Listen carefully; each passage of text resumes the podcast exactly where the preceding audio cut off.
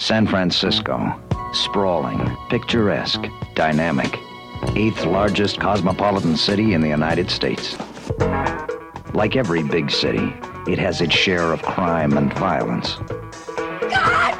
Don't let him kill me! He wants the car right now! San Francisco is the only city with a cop like Dirty Harry. Harry's got a lady partner. This is a first for him.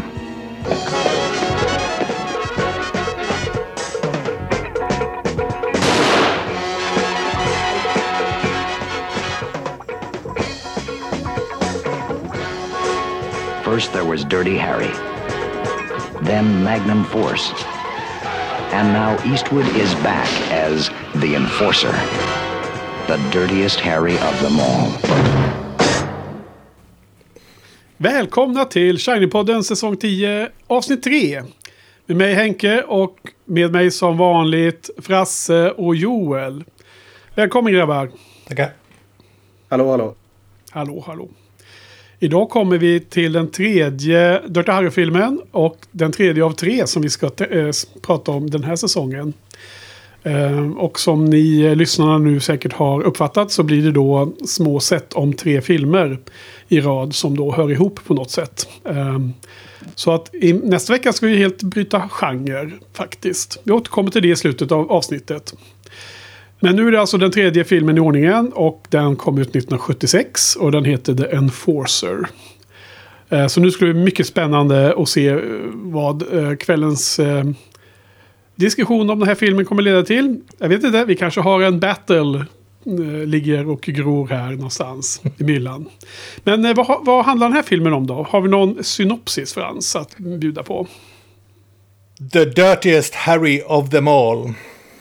Dirty Harry Callahan returns again, this time saddled with a rookie female partner. Together they must stop a terrorist group consisting of angry Vietnam veterans. That's it. Ja, det är alltid väldigt eh, plötsliga slut. Ja, det var en lite kort eh, synopsis som eh, kanske kom fram till eh, lyssnarna där. Så vad, vad, tycker vi om den här filmen då? Du får börja Joel.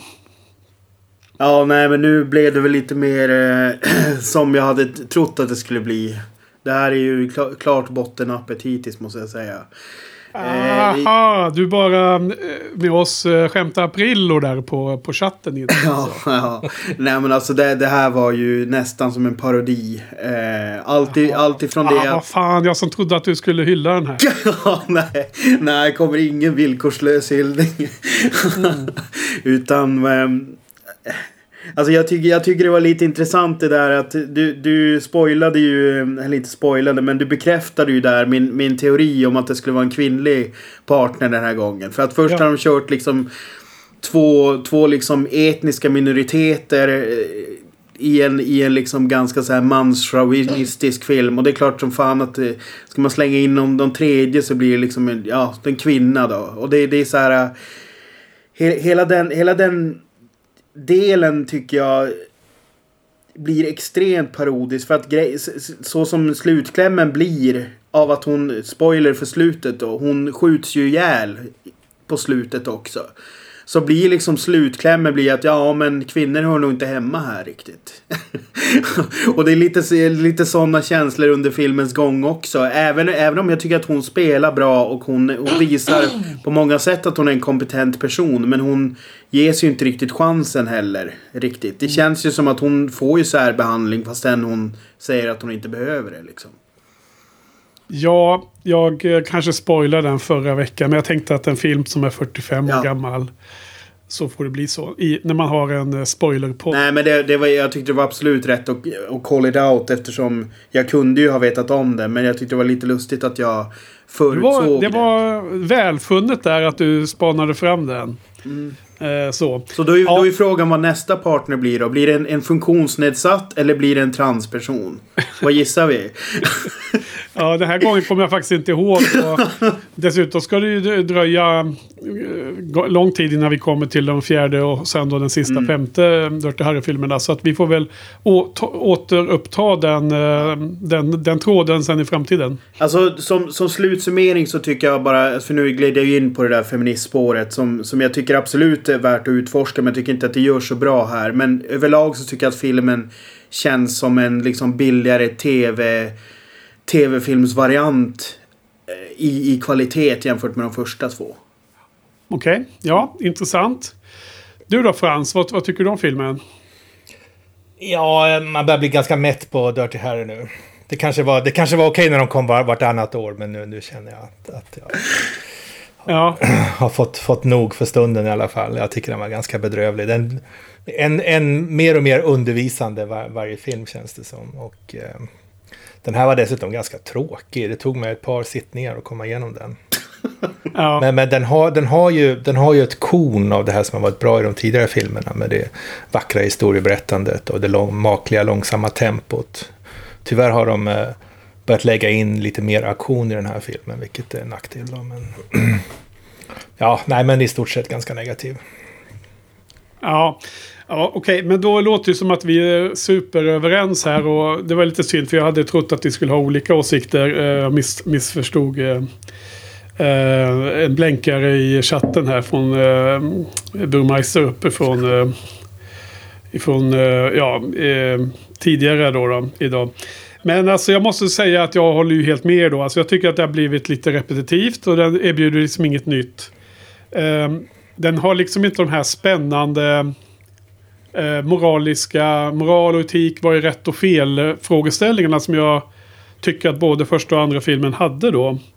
Eh, där den första filmen liksom ställde det här med eh, eh, Miranda-rättigheterna kontra offrens eh, perspektiv och polisen mittemellan som måste balansera båda dessa världar och någonting som fortfarande än idag liksom är eh, aktuellt. Så det var ju spännande nog. Två andra filmen var ju spännande därför att den blev självreflekterande och, och tog, tog sig an den kritik som första filmen fick och då, då var det mer systemet eh, med lagar och regler kontra vigilante eller eh, frifräsarpoliser som åkte omkring och skipade rättvisa själv enligt deras eget tycke. Och det var också en intressant uppföljning tyckte jag på den första som, som var väldigt spännande.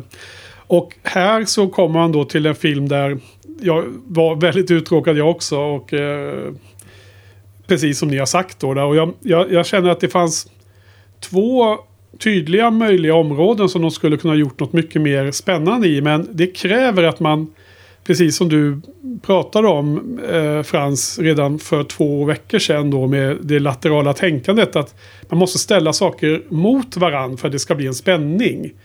Jag tyckte att den här kvinnliga partnern det blev som du sa också Joel att det blev bara ingenting. Utan man skulle ju ställa liksom det fördelarna med kvinnliga poliser i, och, och i perspektiv till Dirty Harry då emot något, någon problematisering av detta. Så man får en spänning däremellan. Jag tyckte de gjorde ingendera. Det blev bara urvattnat. Och, och det var väl den ena missed opportunity och den andra är ju uppenbarligen på skurksidan där det, det nämns att den här den här huvudskurken, han som var lite ledare och allting, han var ju bara helt galen såg man. Han hade vissa antydningar till en rolig maner men det var alldeles för lite för att man skulle kunna hänga upp intresset i filmen på den roliga skurken den här gången. Så det var tyvärr för lite. Men vad de beskrev honom som var att han kom från Vietnamkriget. Och sen sa de ingenting mer om det. Och här såg jag en möjlighet att kunna göra en, en, ett perspektiv mellan det, det, det som Rambo, John Rambo råkar ut för när han kommer hem och blir helt dåligt behandlad av polis och samhälle. Och ställa det kontra eh, de här mördande junkies som måste få en kick. Liksom, som inte har kommit ur kriget ännu utan, utan eh, fortsätter samma aktion som de gjorde i djungeln hemma i USA. Däremellan skulle man kunna få den här spännvidden på en eh, spännande eh, ja, komplex eh, situation där man kan se båda sidor.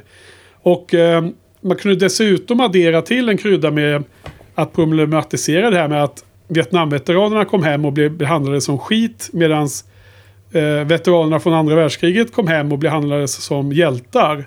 Men ingen av alla dessa soldater, vare sig de kom från det ena eller andra kriget, hade ju varit liksom politikerna bakom krigen. Så det var ju bara liksom eh, hemma Eh, befolkningens olika synsätt som, som var skillnaden. Det var inte någon skillnad på vad de gjorde egentligen.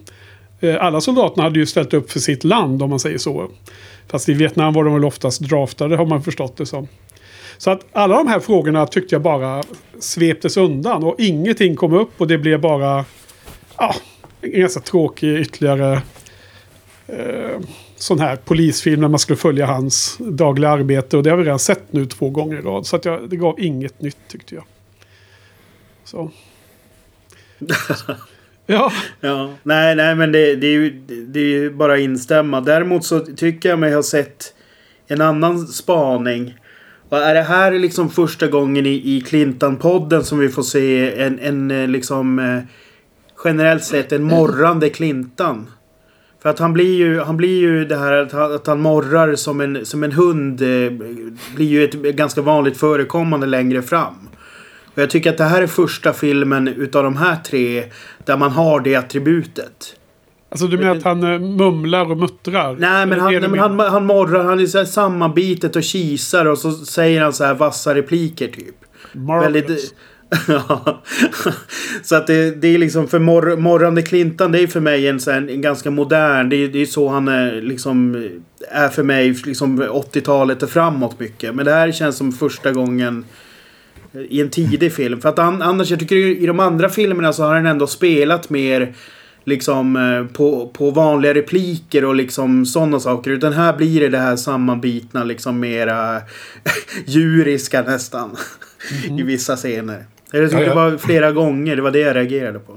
Jag, kan, jag vet precis Jag vet, ex, ex, det. ett, vet exakt vad du menar. Jag kan se, se om det framför mig. Jag sitter bara och funderar på om han hade den, det morran, den morrande minen i de här spaghetti western-filmerna också. Jag tror inte det. För det, det där, den, den eh, karaktären känns så himla introvert. Men det får vi väl se när vi återser Ja. den. Precis.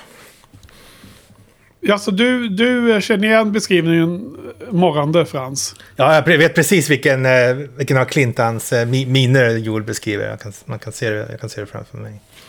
Men eh, var, var det den utan hatt på eller? Var det den? Det här är nog en min utan hatt, ja. Precis. Men det måste nog vara senare då. Han kanske har utvecklat sin, sitt karaktärsskådespeleri. Men, men se- sen också för att ge, för att ge manuset lite cred igen här så, så jag, jag gillar scenen när, när de ska utvärdera henne ti, tidigt i filmen där. Ja, Och- och- den, och- den, är, den är bra. Jag gillar Ja, den. och, och det, där, jag gillar att Clintan har... Alltså att de ger Dirty Harry ändå den här äh, nästan akademikernivån på problemet som han ställer som ju är en äh, kuggfråga. Alltså det, det känns... Det, jag, jag, jag gillar att det, det ger liksom honom en edge som nästan en rättshaveristisk polis som kan alla de här jävla grejerna och som är så införstådd med hur han ska sätta, sätta den här andra på plats. Den här... Um, den här andra utvärderaren i rummet. Eller hon som kommer från borgmästaren eller vad fan det är. När han ska börja. Så jag tyckte det var liksom en, en snygg touch. Och det, liksom det, det kände jag härstammar liksom med, med hur karaktären har byggts upp i de första två filmerna. Med mera djup liksom. Så jag saknar det. Jag tyckte, det blev för lite av det den här gången. Jo. Gillar du den scenen Frans när de var inne i det här jättetrånga lilla rummet och skulle utvärdera kandidaterna? Eh, vad ska jag säga om den scenen? Jag tycker att den är lite... Men det är helt uppenbart att menar, poliser gör många saker. Och en, en, en liten del av vad deras jobb är väl att springa omkring med pickadoller och vara var sura. Och, men det, och det är helt uppenbart att hon är mycket bättre polis än han. På i stort sett allt. In, inte minst att hålla liv på sina eh, misstänkta och vittnen och personer av intresse och partners. Ja, Så att det, blir, det blir lite som en setup för att han ska, han ska framställas som någon slags karikatyr av någon gammal gubbe liksom som inte, inte förstår. Och sen så ska han, ska han se ljuset under filmen. Så, så jag vet inte, jag, jag tyckte att den var, den var lite näspekande på det sättet.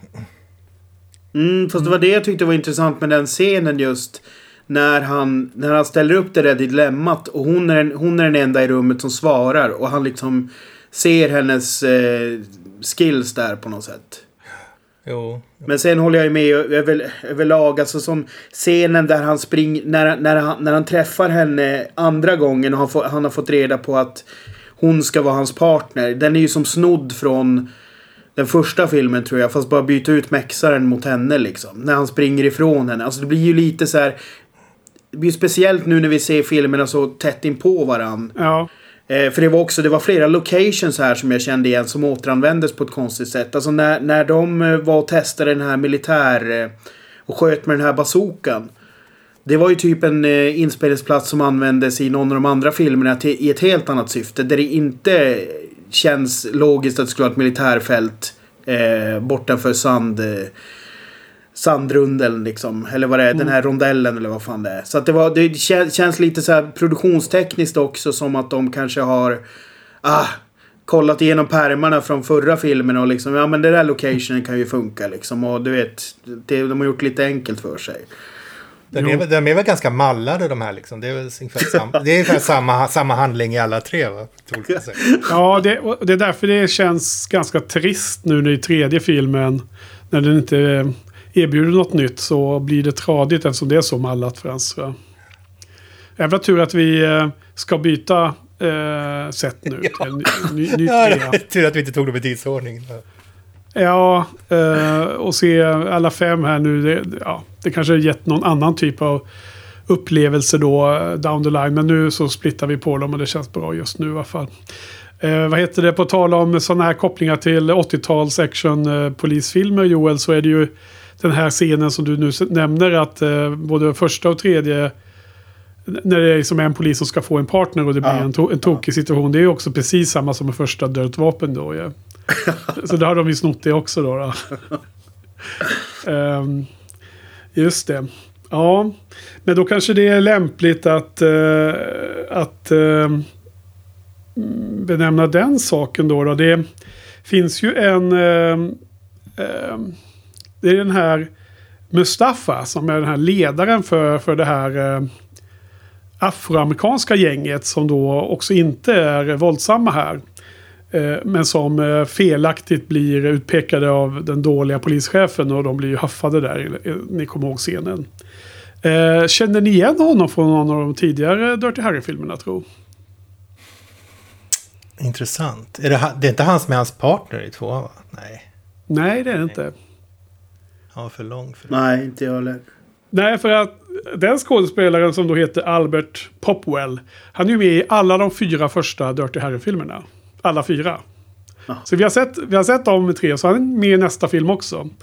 Så i första filmen så är ju den bankrånaren som eh, kommer ut ur banken i början av filmen. Precis när eh, Clintan håller på att äta lunch. Och det är första gången Clintan står och pekar med pistolen och frågar eh, eh, Do you feel lucky? Du vet det här. Eh, han ligger på gatan och tittar upp. Eh, I den andra filmen så är det ju, i Magnum Force så är ju den här eh, Pimp, vad heter det? Eh, Aha! Halleck. han är ju den som eh, har ihjäl eh, hon den pros- prostituerade. Men se- senare blir skjuten av eh, David Soul, eh, motorcykelpolismannen som stoppar honom. Och de åker ner i, någon, i något, eh, det ser ut som någon arbetsplats de åker ner till. Alltså det, det var lite... Det var bra att du tog upp den. Det var synd för den scenen pratade vi inte någonting om i podden förra veckan. Men jag kommer ihåg att jag blev otroligt tagen utav den. När han, när han dräper den prostituerade i... i ehm, Ja, den är vidrig. Den är oerhört brutal och grym scen. Den jävla vidrig... Eh, vad heter spray av någon slag som används typ i, eh, i... För att mecka med bilar som man trycker in i halsen på och dödar Ja. henne.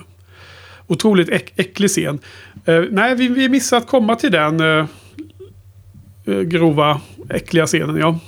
Det är bra att du nämnde den nu. Sen- Sen är jag också ganska, jag, jag, eftersom vi inte kom in på det så hade jag en eh, note som jag aldrig fick, fick med där förra veckan. var ju att de hade gjort en ganska snygg eh, spegling av att båda, både hon och han själv hamnar i samma vinkel i bi, med bilen med en hand som stack ut när de var döda.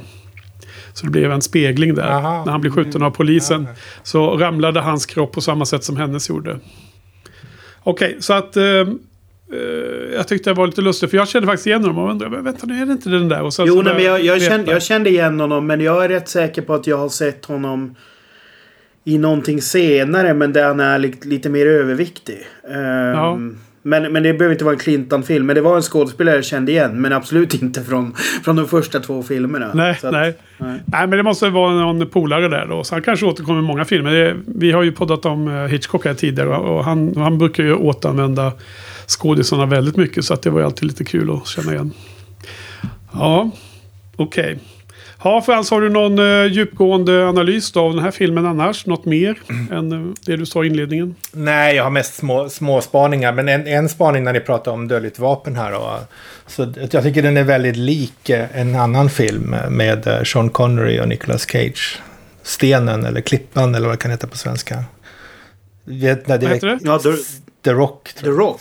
De här k- k- sura krigsveteraner som ska förstöra i Los Angeles. Och så blir det Jo, men det är The Rock. Ja, The Rock. Ja, det är ju San Francisco för övrigt. Men, Ja, eh, San. Francisco och så blir det strid på Alcatraz på slutet. Så jag tyckte den, den var, det är extremt lik. Ja, Ja, slutet, är- slutet är väl likt. Ja, men hela setupen, de här eh, disgruntled, vad man nu säger på svenska, Miss, missnöjda. Jo, ja, i och för sig. Du har ju rätt setup. Ja, det är ju faktiskt sant. Frågan om, om, det, om det inspirationen kommer från Dirty Ja. Harry 3 liksom. Nej, för jag tänkte på Ja, det när jag alltså- såg på filmen, att man var ganska trött på det här disgruntled eh, filmveteraner, men- eller krigsveteraner, men sen inser man att det här var nog den första. Ja, men kanske på pappret så, så går det ju inte att eh, säga emot det där. Men jag tycker att det är väldigt stor skillnad på feelingen i filmerna. Så att det är ju det är sådana faktorer som, jag, som kanske är mer viktiga för mig om man ska prata om om de liknar varandra eller inte. Och, och då känner jag att de inte är så himla nära varandra faktiskt, om jag ska vara helt ärlig. Nej, alltså det, det är ju en rolig anekdot. För jag, jag, jag håller ju med dig att liksom om man bara ser, liksom zoomar ut perspektivet så är det ju väldigt likt. Eh, bara byt, byt krig och liksom... Och så sen förläggare på Alcatraz. Men jag, jag, som Henke så känner jag inte direkt kopplingen till filmerna jättestarkt när jag, när jag ser dem så. Men jag tyckte det var en jävligt intressant och träffsäker. Eh, Ja. Ja, det, det är bra att lägga märke till ändå. Och eh, det, dessutom så är väl Clintan där och övar sig inför eh, kommande äventyr på Alcatraz kan man tänka sig också. Va? Ja, just det, han blir fast där i någon senare film kanske. Ja, vi får se. jag tror det, det var något sånt. Sen tyckte jag också att det var, det var intressant hur olika den här ba- bazooka-missilen sprängs baserat på om det är på ett eh, militärt testfält eller om det är ute i fält på riktigt. Alltså båda, båda tillfällen Båda tillfällena när den används liksom i Ja, ute på fältet Alltså i, i i stan liksom, då är det så här, då är det knappt en obefintlig smäll liksom. Medan på militärfältet så är den helt absurt stor jämförelse. När de skjuter på ett pansarfordon. Skruvade ner settingen där. Ja, men det blir ju riktigt, det blir ju riktigt löjligt med slutscenen där. När, när bad guyen av någon anledning låter borgmästaren vara kvar en våning ner. Ja, det är helt otroligt. Kliver upp i någon slags trätorn där. Perfekta mot Ja, alltså jag fattar inte. Dels var, varför klättrar han upp där och varför tar han inte med sig gisslan? Det känns ju Ja. som att... Hela vägen. Ja, det, det är liksom som att oj, nu blir det fel här i manus. Då måste vi bara fixa. Då måste han få välja att göra något som passar in här hur vi vill, hur vi vill skjuta den här scenen. Ja, det är galet. Ja, men eh, du, du är ju... Eh, det är så roligt för vi representerar kanske eh, tre olika perspektiv ibland på filmer och det framkommer kanske mest över tiden. Men här är ju lustigt att du, du lägger märke till den där typen av eh, saker Joel. Ja, nu var explosionerna lite olika så att nu, nu var det eh, en intressant spaning. Men för mig är det bara helt ointressant hur stora explosionerna var. Men Men du, vadå, du reagerar inte på det i själva filmen? Eller? nej, inget, jag har inget minne av att jag la märke till det ens. Ja, okej. Eh, Så, men såg du detta Frans? Nej, nej, absolut inte. Nej.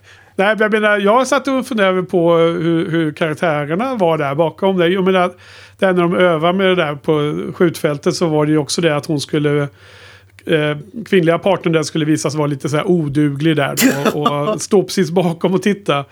Eh, likt någon sån här eh, fånig video på YouTube liksom. När man ser terrorister som spränger sig själva och sånt där liksom. För att de är, inte kan hantera eh, vapnena. Men eh, så jag vet inte, det var nog det jag, jag eh, liksom blev eh, fokuserade på. Ja. Nej men alltså i normala fall så... Eh, ja, det, det, ni var ju betydligt mer engagerade i filmen då. För att det, såna här saker upptäcker man ju bara när man är totalt ointresserad. Och liksom Ja, tänker på allt annat än vad som försiggår i filmrutan. Jo, så är det väl. Det, det är sant. Nej, men faktum var att när du skrev att det här var eh, toppen av på, på Dirty Harry så kanske en liten anledning till att jag eh, gick på den lätta Joel och inte direkt förstod att du var ironisk. Ja. Det var ju att när jag har, näm- jag har nämnt det här tidigare. När jag såg de här nu nyligen. ehm, och då hade jag absolut inget minne av filmerna från f- för länge sedan. Utan anledningen till att jag kommer ihåg dem nu är ju att jag såg dem 2017 då. När jag liksom eh, tog mig an och, och såg massor med 70-talsfilm då. För min, på grund av min filmblogg där jag skulle eh, samla på mig lite från det decenniet.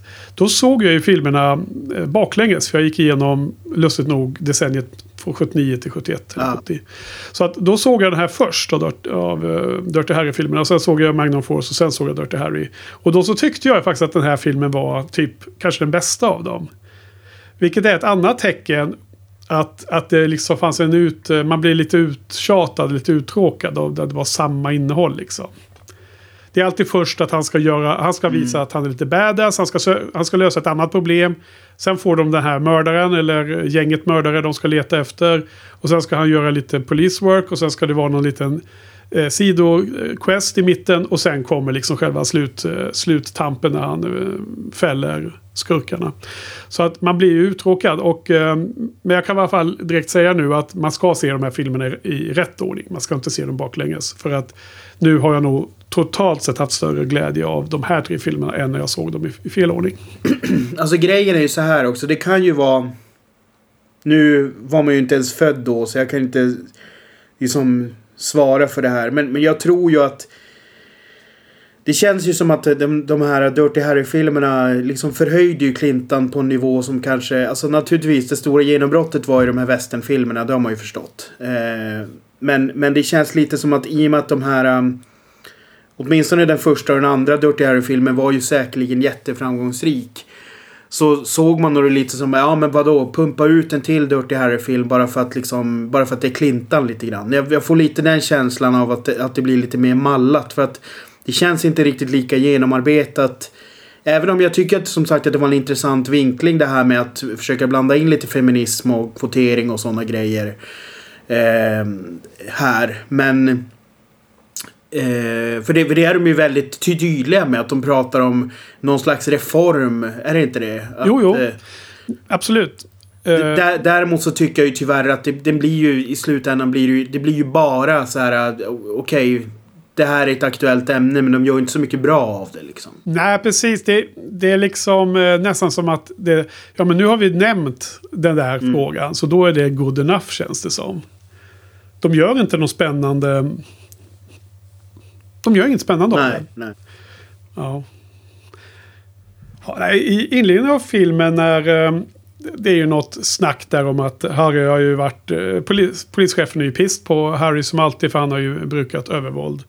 Och då så eh, kommer han tillbaka och gnäller på, på, på Clinton där. Eh, de har fått skäll ifrån borgmästaren eller vad det är. Och då så säger ju Harry då så här. Did you mention the meeting?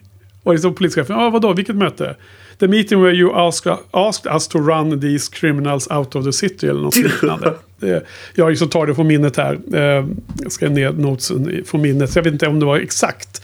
Men det var en rolig inledning på filmen. Jag tänkte att det här skulle liksom ändå kunna ta den här eh, resan och frågan om moral och etik vidare några steg. Men sen så släppte de det, kändes det som. Det blev liksom inget mer av det. Det, det, de, det de lovade med den lilla scenen inledningsvis, det var, blev aldrig leverans på det tyvärr. Nej, alltså den börjar ju väldigt bra. Alltså jag tycker den inledningsscenen med eh, gisslandramat där vid... Eh, delen, eller eh, livsmedelsaffären där. Och när han liksom kraschar in eh, med bilen liksom och säger ja men nu ska jag få en bil då liksom. Och så kör, kör han in med bilen. Jag gillade eh, setupen på den. Eh, och även att han är liksom, att han verkligen framställs som, ja men ni har ju sagt åt oss att det här, det, det här vi ska fokusera på liksom. Att han verkligen bara, det är som att han bara liksom, okej okay, nu har jag fått ett, ett en eh, verksamhetsbeskrivning som jag verkligen ska utföra liksom så maximalt som möjligt. För det är lite så han beskrivs nästan. Medan de är ju så här, cheferna vill ju hela tiden att ja, men, jo det är klart. Men man ska ju inte använda de här metoderna på det här sättet. Nej. Vad ska vi göra då? Säga bu, säger han då. så att det, den börjar ju bra men jag vet inte. Det, det, det är även, även här är ju ett bra exempel på lite halvrisigt filmskapande. För att oftast är det att när du har en bra sån här scen i början så ska ju den toppas på slutet. Jag tycker inte riktigt att det görs här. Nej, precis. Alltså slutet på Alcatraz tycker jag är riktigt svagt, måste jag ändå säga. Mm. Håller ni med eller? Vad säger du Frans? Ja. Ja. det är uttömmande. Han har inte ens någon bra, någon bra one-liner i den här filmen va? Nej. Nej, jag vet inte. Det kanske är det enda, det enda man egentligen tar med sig från det i slutet där vid sidan av det här tokiga manusskriveriet om eh, när de ska använda bazookan som känns helt meningslöst. eh, speciellt när de har haft liksom en sån här vapenfetischism eh, going här för, för, för, sig med den stora pistolen. Och så ska de då liksom uppa den med en bazooka. Jag tycker det är helt meningslöst. Mm. Vill man se en bazooka då får man kolla på Buffy istället. Mm. Eller hur Joel? Mm. Eh, men, eh, men det som var bäst i den sista scenen var väl det här att, jag menar, eh, även om de har varit, gjort det nästan som ett litet eh, running gag, som jag sa förra veckan, att, att alla de här partners till eh, Dirty Harry ska liksom på ett eller annat sätt råka illa ut. Så var det, blev det ju på allvar den här gången när hon blev skjuten. Och då, då, han visar ju också hur jäkla lojal han är mot sin partner. För det har han varit i alla filmerna faktiskt. Han, han har ju aldrig vänt sig mot sin partner. Nej. Så det kanske är det som är nästa gång, eh, Joel. Det kanske är någon... Eh, det kanske är någon sån vinkling som de ska dra det vidare i. Mm. Alltså grejen var att även den scenen var jag besviken på. Jag vet att jag kände så här... Alltså absolut, hon, hon, är, hon är en karaktär i liksom... Alltså en, en bra spelad karaktär. Men jag kände ändå att jag inte riktigt brydde mig eller, eller liksom att den scenen blev så stark som den kunde ha gjorts liksom. För vi pratade, vi pratade ju om det med, med rädslan i, i den förra filmen där att hans... Eh, den, här, den här tjejen som man träffar, att man tänkte okej okay, hon kommer ju offras liksom. Och att, hur man kände en rädsla för det. Här, här, här är det så här... Ja, det blev lite... Här, det känns nästan som en gimmick att hon, att hon dödas här. Att det nästan blir så här, okej okay, det här förväntar de sig inte så nu gör vi det här liksom. Typ som att man har blivit invaggad i någon slags falsk säkerhet tidigare. Ja, du, du tänker så ja, ja precis. Hon spelas ju här av um, Tyne Daly, eller Daly, Daly. Som är um, Lacey i uh, tv-serien Cagney and Lacey som vi kommer ihåg från 80-talet. Mm. Det var, måste varit någonting du kollade på Frans va? Det var någon polispar, jag tror inte jag såg den så mycket men jag vet vad det är, det är någon polisparfilm va? Jo, två kvinnliga poliser och uh, på 80-talet fanns det ju bara Eh, två kanaler man hade att välja på. Det var ju att titta på det som fanns. Och det, det blinkar en liten trekant uppe i högra hörnet när det börjar ny, eh, ett program starta på andra kanalen. Så att man kunde switcha till den. Det var total monopol och ja, sådär. Ja, härligt. Det var härliga tider. Var en, en grej jag skulle vilja ta upp. Kommer ni ihåg den här filmen The Whole Nine Yards med Amanda Peet och Rosanna Arquette och Bruce Willis och han från Friends? Ja, ja precis. Uh, uh, Matthew Perry. Ja, Just det. Uh, den, var, den var festlig som attan, ja. Det finns en scen där när, när vet han nu, Matthew Perry pratar med Bruce Willis och Bruce Willis säger I'm a nice person. Och så frågar han, men du är inte trevlig, du har ju haft ihjäl 30 personer. Och då säger han, jo men jag, jag är snäll mot dem jag låter leva. Och jag, jag, tycker att Dirty Harry, även om han har, har ihjäl folk helt i onödan, så de han låter leva är, leva är han ändå ganska snäll. Han, han, behandlar dem med omtanke och respekt. Så att i grunden känns det som att han kanske är en, en snäll person, bara att han har lite nå- någon, någon, någon, någonting fel, någon, någon tendens att ha ihjäl folk i onödan. Skjuta först och Ja, sen. kanske det. Men varför har han blivit sån här en mördarmaskin då, tror du, Frans? Jag vet inte. Jag vet inte. Haft en eh, jobbig uppväxt. Precis. Off, offer för... Alltså det, det känns ju som en given liksom eh, reboot eller liksom att slänga, slänga upp. Alltså att göra liksom Young Dirty, Dirty Harry eller någonting. För jag menar det är ju ändå ett väldigt etablerat varumärke. liksom. Vem, vem ska spela honom då? Channing Tatum eller något? Ja men nej men det är väl, hans, det är väl Clintons son kanske. Men han är, Ja, väl för, jäveln. han är väl för karismatisk bara. Det är väl det. Han kan väl inte spela det där gritty kanske. Är han för karismatisk? Men, han- men han är ju värsta liksom... Eh, det är väl lite så här eh, Chris, Chris appeal på honom, är det inte det? Jag vet inte fan. Alltså, jag har sett honom i ganska få filmer. Men det, det har inte stått ut som att det är någon eh, bästa Chris över honom. Alltså. Nej, nej men det kanske... Okej, då kanske jag har sett bara intervjuer med honom då. För, att det, för där, där har han framst, framstått som väldigt så här... Likeable liksom. Så att, men jag, jag, har väl in, jag har väl inte sett supermycket filmer. Det enda jag har sett tror jag är den här... Uh, fan heter den? Eh, Den här Kaiju-filmen med eh, när de går i såna här mech-suits. Han är ju med i någon av dem. Va, vad sa du för några suits? Meck? Alltså sån här... Um, alltså det, när, de, när, de har, när de slåss mot monster i såna här enorma dräkter. Alltså, ja, pa Pacific Rim. exakt. Jag tror han är med i någon av Pacific Rim-filmerna.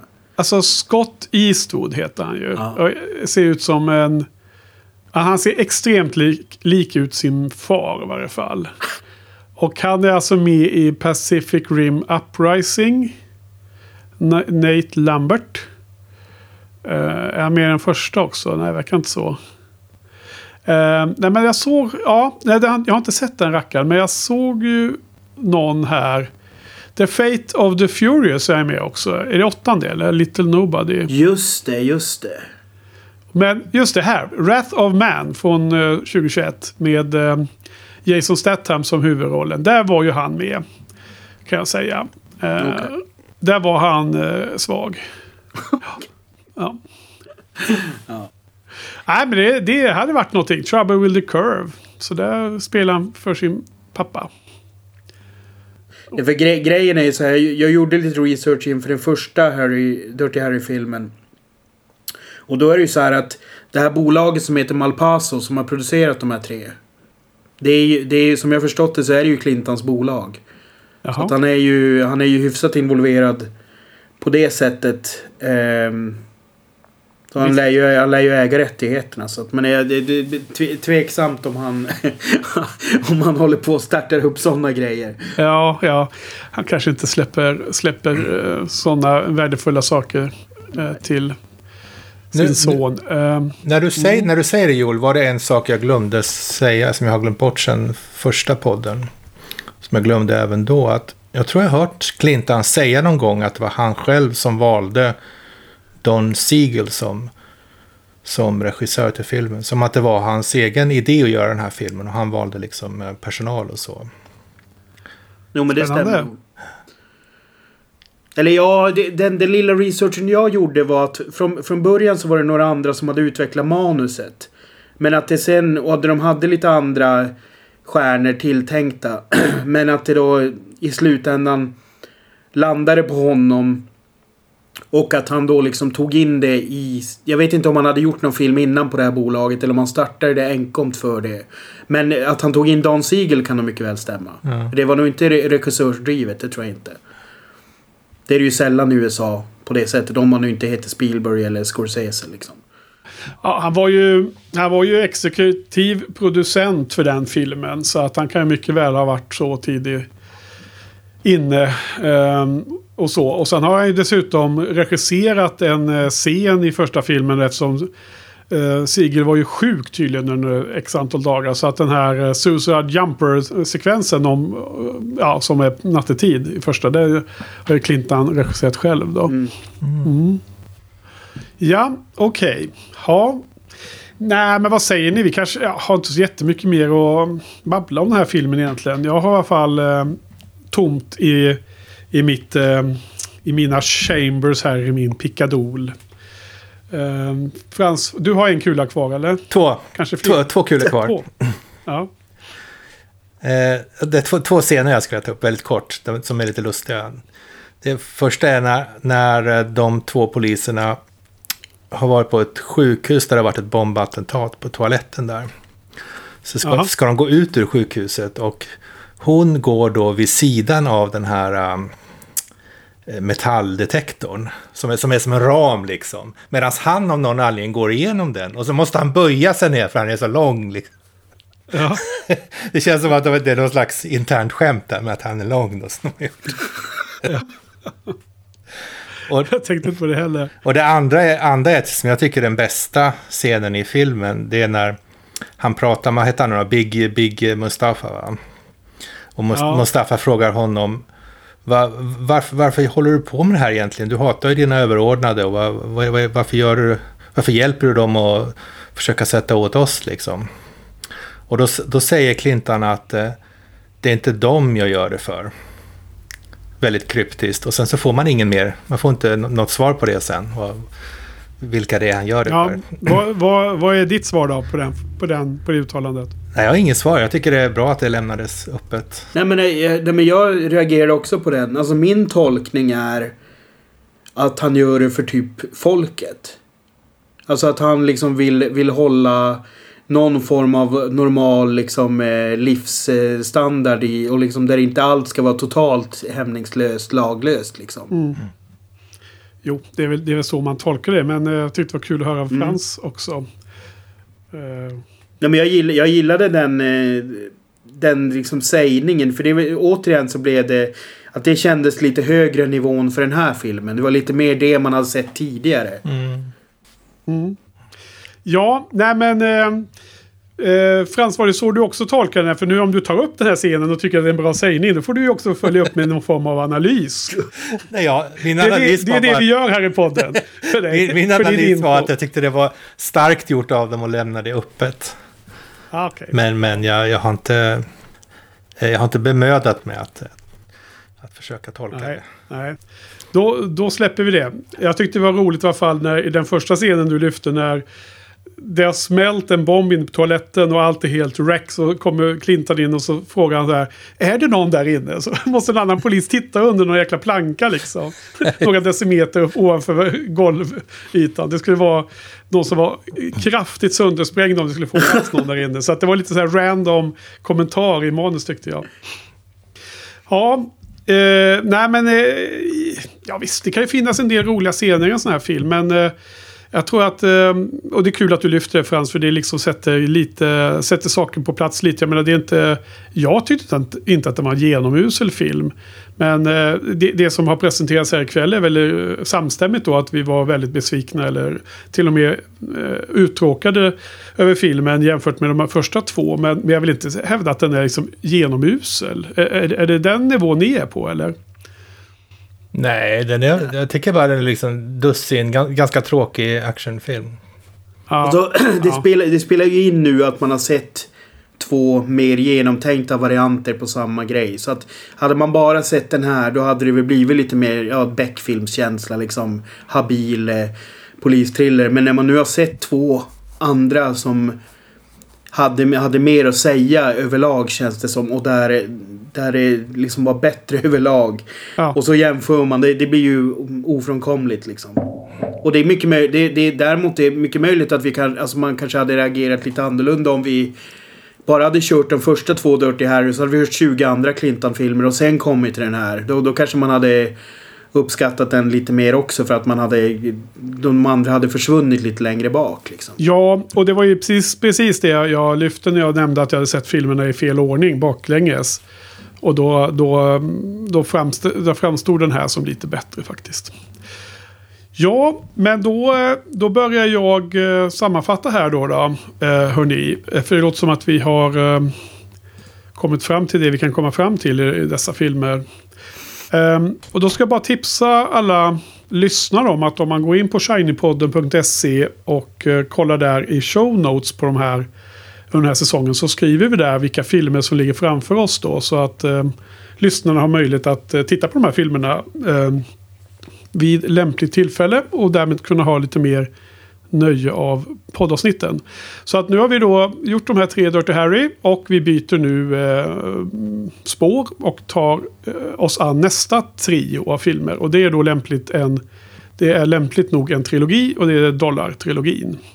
Så här tror jag Frans att eh, här, här är eh, ett ämne som du har sett fram emot och eh, kommer briljera i. För jag tror att det här är något av favoritfilmer hos dig va? Med de här. Ska det stämma? det är mycket möjligt, ja. Vi får se. Ja. Vi, vi ska inte avslöja för mycket innan kanske. Vad vi ska prata om nästa vecka i alla fall, den första av dem. Och eh, de här kommer ju då 1964, 65, 66. En film per år. Och ehm, eh, Sergio Leone har vi gjort dem och det är eh, eh, spagettivästerns ja, bonanza här. Den första heter i alla fall A Fistful of Dollars. Och om jag inte har helt fel så tror jag att det är den som är en remake på Kurosawas eh, Yojimbo för övrigt. Eh, Joel, har du sett de här eh, westernfilmerna någon gång? Ja, men det var jävligt länge sedan. Mm. Så att det ska bli absolut spännande. Jag, min- jag minns ju att jag absolut älskar Den gode, den onde, den fule. Vad spännande. Ja, Jag, jag såg de här under bloggens eh, livstid och det var ungefär fem år sedan.